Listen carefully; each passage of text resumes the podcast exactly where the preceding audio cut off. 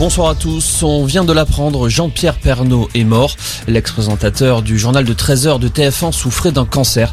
Il avait 71 ans. Emmanuel Macron devant les Français, le chef de l'État prendra la parole ce soir à 20h à la télévision. Lui qui s'est engagé lors du déclenchement de l'invasion russe en Ukraine à revenir vers les Français pour les informer de l'avancée du conflit.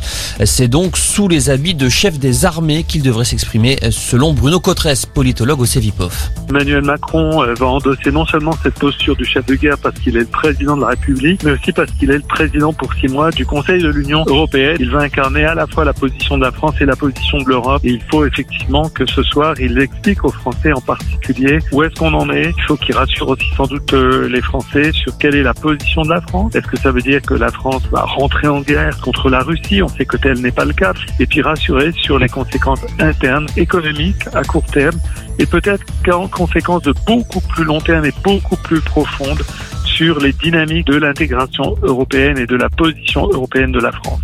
Emmanuel Macron prendra la parole à 20h. Sur le terrain, les attaques russes s'intensifient, notamment à Kharkiv, la deuxième ville d'Ukraine, victime ce matin de nouveaux bombardements. Au total, depuis le début du conflit, plus de 2000 civils ont été tués selon les services d'urgence.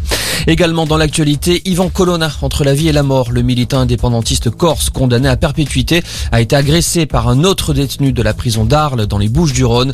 Son agresseur est un djihadiste condamné à 9 ans de prison pour association de malfaiteurs terroristes. Elle n'a pas réussi à réunir 500 parrainages. Christiane Taubira retire sa candidature à la présidentielle. L'ancienne ministre, portée par la primaire populaire, l'a dit à la mi-journée lors d'une prise de parole. Christiane Taubira vend debout contre le dispositif de parrainage. Et puis si vous n'êtes pas encore inscrit sur les listes électorales, ne perdez pas de temps. Vous avez jusqu'à ce soir minuit pour le faire sur Internet et jusqu'à vendredi par courrier.